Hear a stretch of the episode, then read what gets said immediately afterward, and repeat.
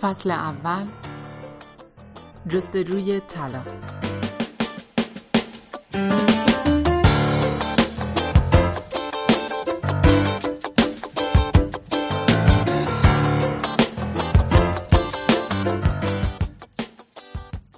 وقتی که چهارده ساله بودم به همراه مادر بزرگم با اتومبیل به اسپوکان ایالت واشنگتن رفتیم تا در مراسم خاکسپاری یکی از بستگان شرکت کنیم. یکی از های من که کمی از من بزرگتر بود تازه ازدواج کرده بود و من برای اولین بار بود که شوهر اونو می‌دیدم. اون مرد بلا فاصله به قهرمان من تبدیل شد. من تو اون دوره از زندگیم بسیار بی بودم. اسم شوهر دخترموی من تور بود. اصلیت نروژی داشت و تو 20 سالگی مرد قوی و تنومندی بود با تسلط مطلق بر دنیای جسمانی. اون کار بسیار ملاتفت آمیز و مهمی برای من انجام داد. یه روز بعد از اون مراسم خاکسپاری منو از بین جمع خانواده بیرون کشید و همراه خودش برای شکار به جنگل برد. اون روز اولین و آخرین شکار عمر خودم را انجام دادم. اون حس کرده بود من کی هستم و چه نیازی دارم و با چه سرعتی باید به من بیاموزه. اون می‌دونست که لازمه به من گفته بشه کدوم طرف تفنگ رو به کجا نشونه برم و این کار رو به طرزی عالی انجام داد. در نظر من اون نمادی از نهایت مردانگی بود. کسی بود که تا ابد برای من ارزشمنده. به اون رشک میورزیدم و عملا نسبت به اون احساس وابستگی می‌کردم. وقتی تو جنگل راه می‌رفتیم پای خودم رو جای پای اون میذاشتم و از عظمتش در شگفت بودم. ناگهان توقف کرد و گفت اونجا یه سنجاب رو شاخه درخته. ده یا دوازده متر اون طرفتر سنجابی روی درخت سرو بود. بعد گفت خیلی خوب. و دقیقا به من گفت چی کار کنم. اینو به طرف سنجاب بگیر و ماشه رو آروم بکش تا تفنگ تکون نخوره و سنجاب رو گم نکنی. وقتی شلی کنی توی گوشت صدای بنگ میده. نترس. من هم همین کار رو کردم و البته فکر کردم که تیرم خطا رفته. بعد اون گفت بیا. ما با هم به اون طرف رفتیم. اوه خدای من. تیرم خطا نرفته بود. اونجا روی زمین زیر شاخه درخت لاشه خونین سنجابی افتاده بود. من همزمان هم بسیار مفتخر بودم و هم بسیار ترسیده بودم. ظرف یک ثانیه فهمیدم که قهرمان پرستی چه بهایی برات داره و چه چیزی به تو میده. من یه مرد بزرگ شده بودم اما نمی‌تونستم اونو تاب بیارم. من دوست نداشتم به طرف سنجابا شلی کنم. ما به خونه برگشتیم در حالی که من بیشتر خوشحال بودم تا ناراحت.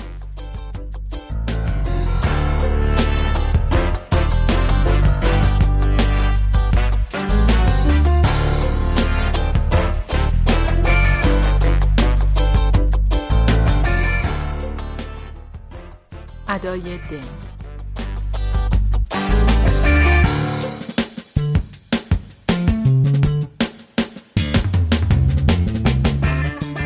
چهل سال بعد نامه ای از دخترمون یعنی همسر تور دریافت کردم که نوشته بود تو باید باب باشی. نوه من کتابی از کلاس روانشناسیش آورده که به قلم رابرت جانسونه و من فکر کنم این باید تو باشی.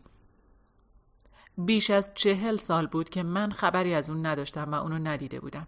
تلفنی با دخترمو صحبت کردم و اون پرسید که آیا می‌تونم برای جشن تولد 60 سالگیش به خونه اونا برم یا نه. چقدر به ما خوش گذشت.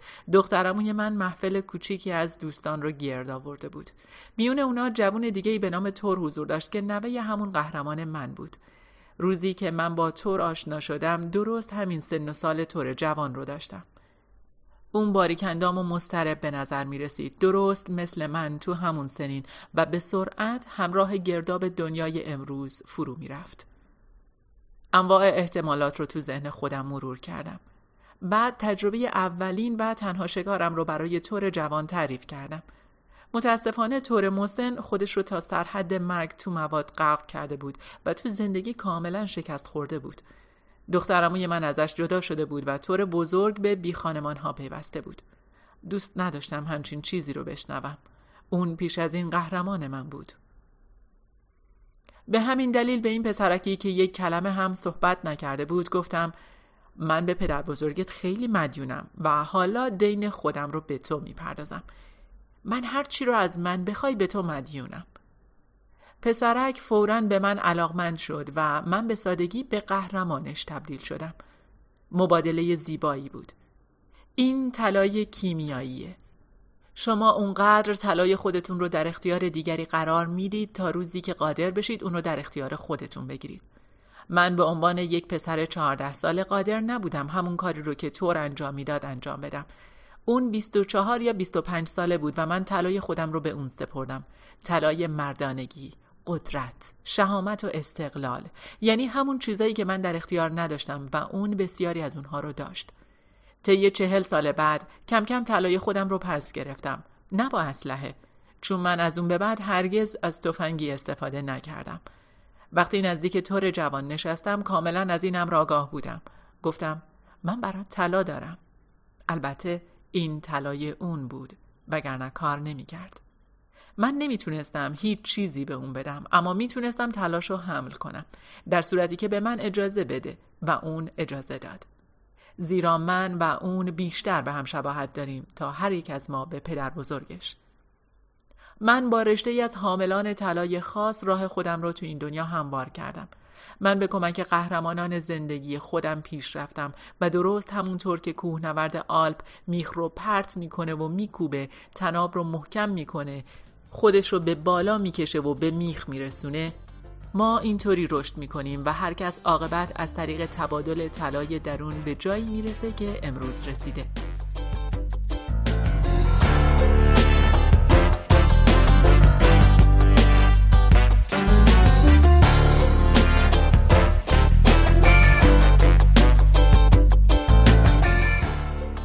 گاهی لازم است مبارزه کنیم.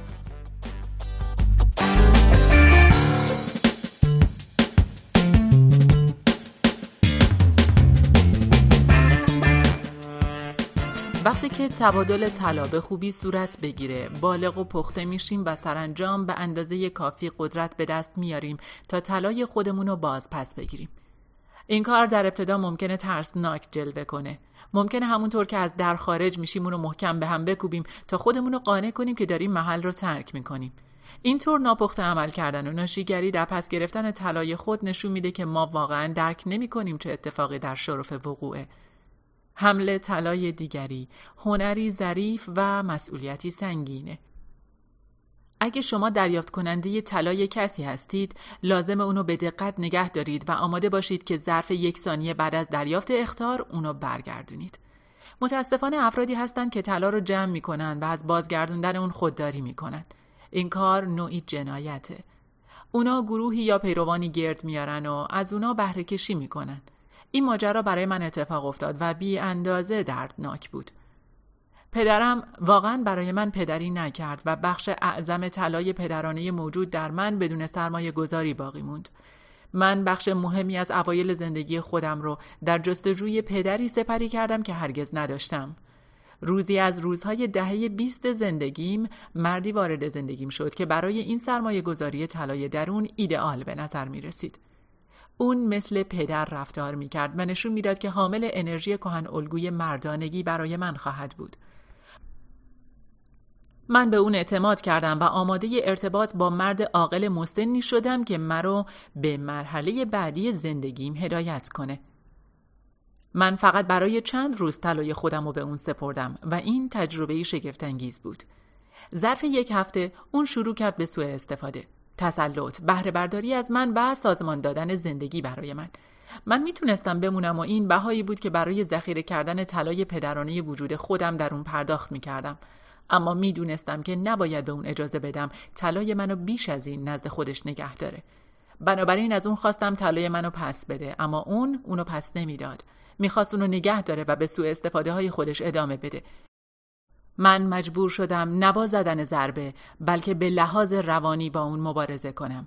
من جنگیدم و راه خودم رو به بیرون از مدار اون باز کردم. هنوز هم بین ما احساس خصومت وجود داره. این تجربه تلخی بود.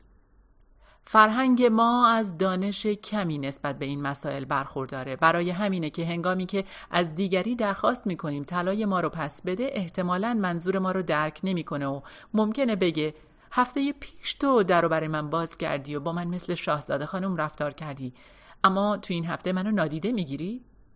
عامه مردم این جریان رو درک نمی‌کنن.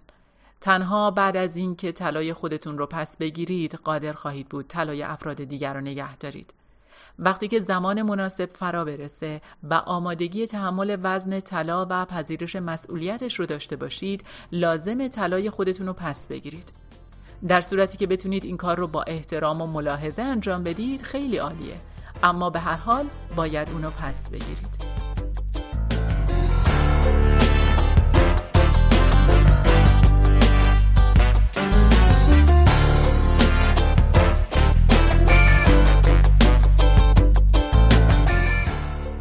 برگزاری یک آین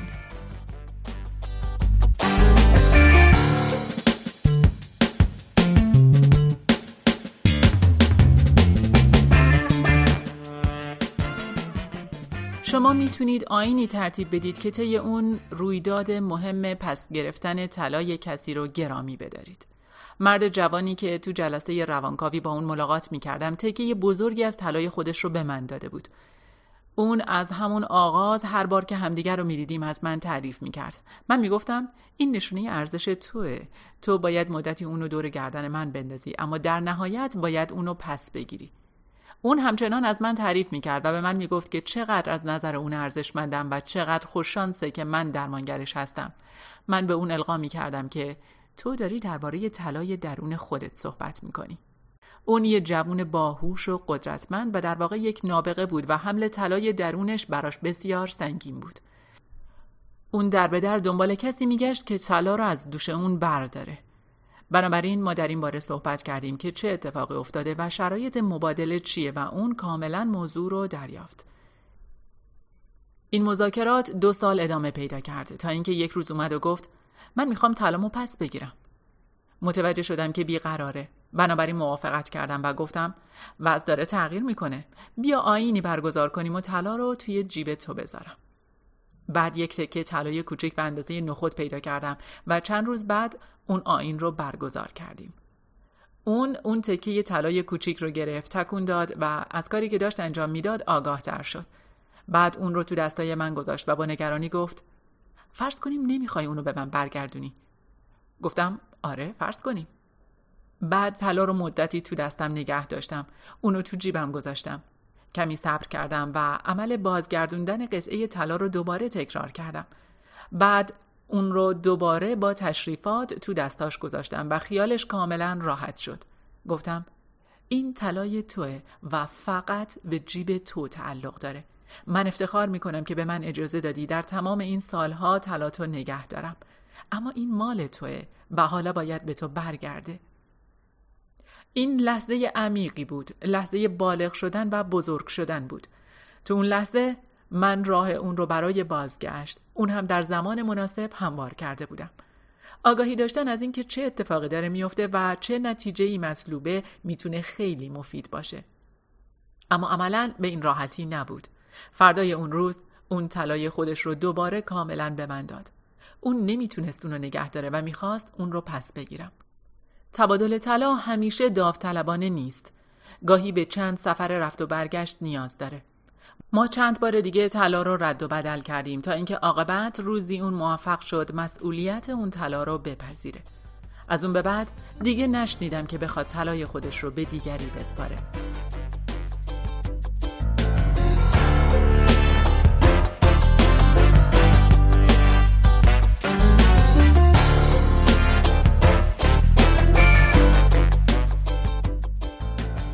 طلا را در رابطه با سایر عناصر دخالت ندهید.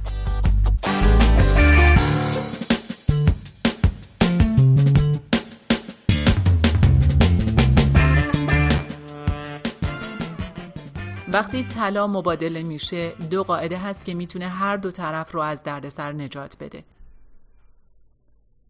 اول اینکه وقتی که طلای خودتون رو به کسی می‌دید هیچ حقی ندارید که اون شخص رو آزار بدید فرافکنی کردن معنا و اهمیت به شخص دیگه کافیه. شما قصد ندارید که اونو خفه کنید. ثانیا عناصر گوناگون رو با هم مخلوط نکنید. طلای کیمیایی عنصری کامل و مجزاست و نباید با هیچ چیز دیگه ای مخلوط بشه. دوستی، رفاقت، زندگی خانوادگی، تفریح، کار، همه این روابط می‌تونن خوب باشن. اما وقتی که اونا رو با طلای کیمیایی بیان می‌کنیم آشفتگی به بار میاره. شما ممکنه در نهایت با کسی که طلای شما را حمل می‌کنه ازدواج کنید. این مشروعه.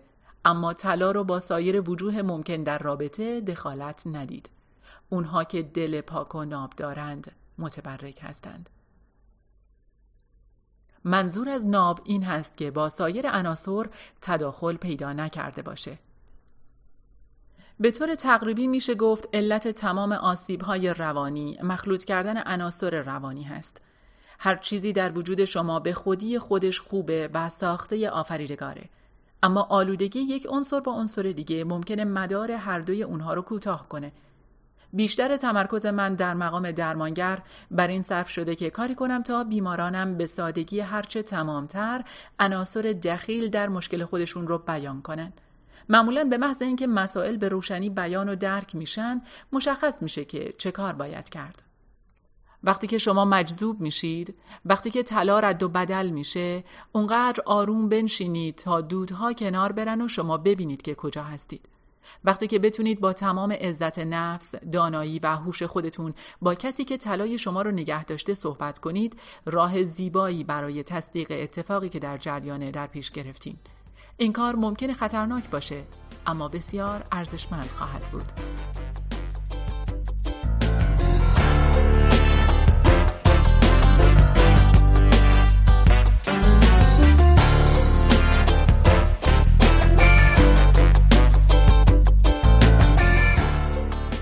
عشق و ازدواج.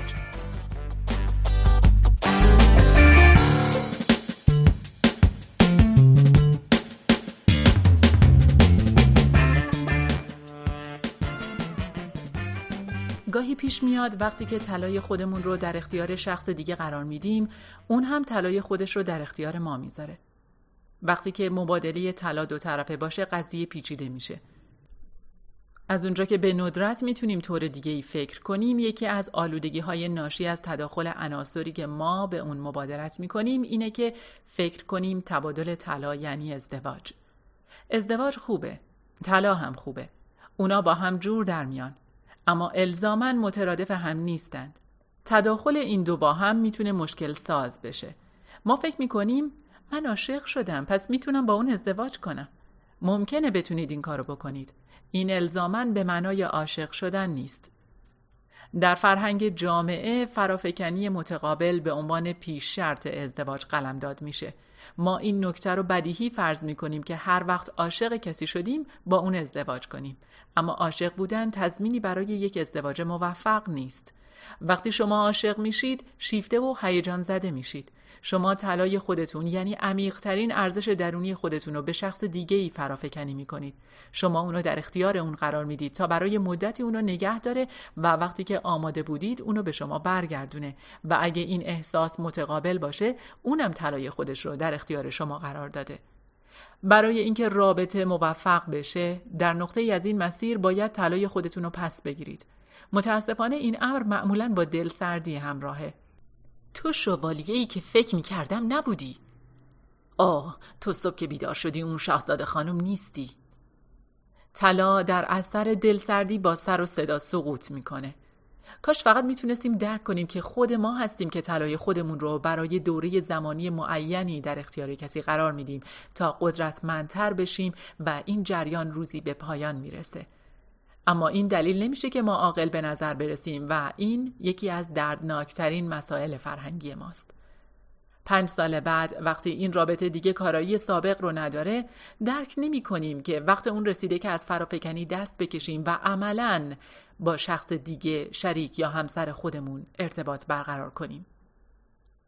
ازدواج حقیقی تنها می‌تونه بر پایه عشق انسانهای استوار باشه که با عشق رمانتیک متفاوته و با عاشق بودن یا عاشق پیشگی خیلی فرق داره. عشق رمانتیک منحصر به جهان غرب و نسبتا نوظهوره یعنی تنها پس از قرن دوازده مشاهده شده. عشق رمانتیک پایه ازدواج نیست. زندگی انسانی و ازدواج ما از ظرفیت مهرورزی انسان به انسان تغذیه میشه ما وقتی عاشق هستیم طلا و انتظارات خودمون رو به شخص دیگه ای میسپاریم و این امر اون فرد رو محو می‌کنه. در این صورت دیگه جایی برای ارتباط وجود نخواهد داشت. مهر یه توانایی انسانیه. ما هر کس رو به خاطر اونی که هست دوست داریم. از اون تجلیل می‌کنیم و نسبت به اون احساس خیشاوندی و نزدیکی داریم. از طرف دیگه عشق رمانتیک در واقع نوعی عشق الهیه. ما شخص دیگر رو به مقام خدایی میرسونیم. بی اون که بدونیم از اون عشق می‌خوایم که تجسم خدا برای ما باشه. عاشق بودن تجربه عمیق مذهبی هست و برای بسیاری از افراد تنها تجربه مذهبیه که در تمام عمر خودشون داشتن. به عبارتی آخرین فرصتیه که خدا در اختیار اونها قرار داده تا او رو به درستی بشناسند